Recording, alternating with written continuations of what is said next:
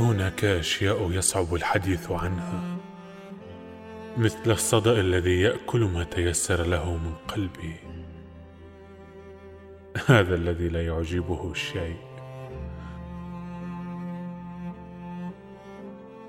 مثل يدي يدي التي أمدها إلى صورة وجهك النائم في ذاكرتي فتتجاهلني. مثل صوتي الذي ينطفئ حين ترددين على مسامعي. أنت ميت. مثل العتمة التي ترتاح في عيني كأنها خزانة فارغة تغلق بابها وتنام.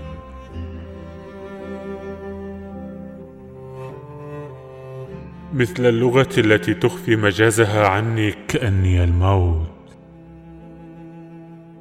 مثل قصائد الشعر التي تتفتت ببطء تحت وطأة المسافة والحكمة. مثل الوحدة. الوحدة التي تتقاسم معي نصف سريري في الليل وتدير ظهرها تملل الليل في الصباح.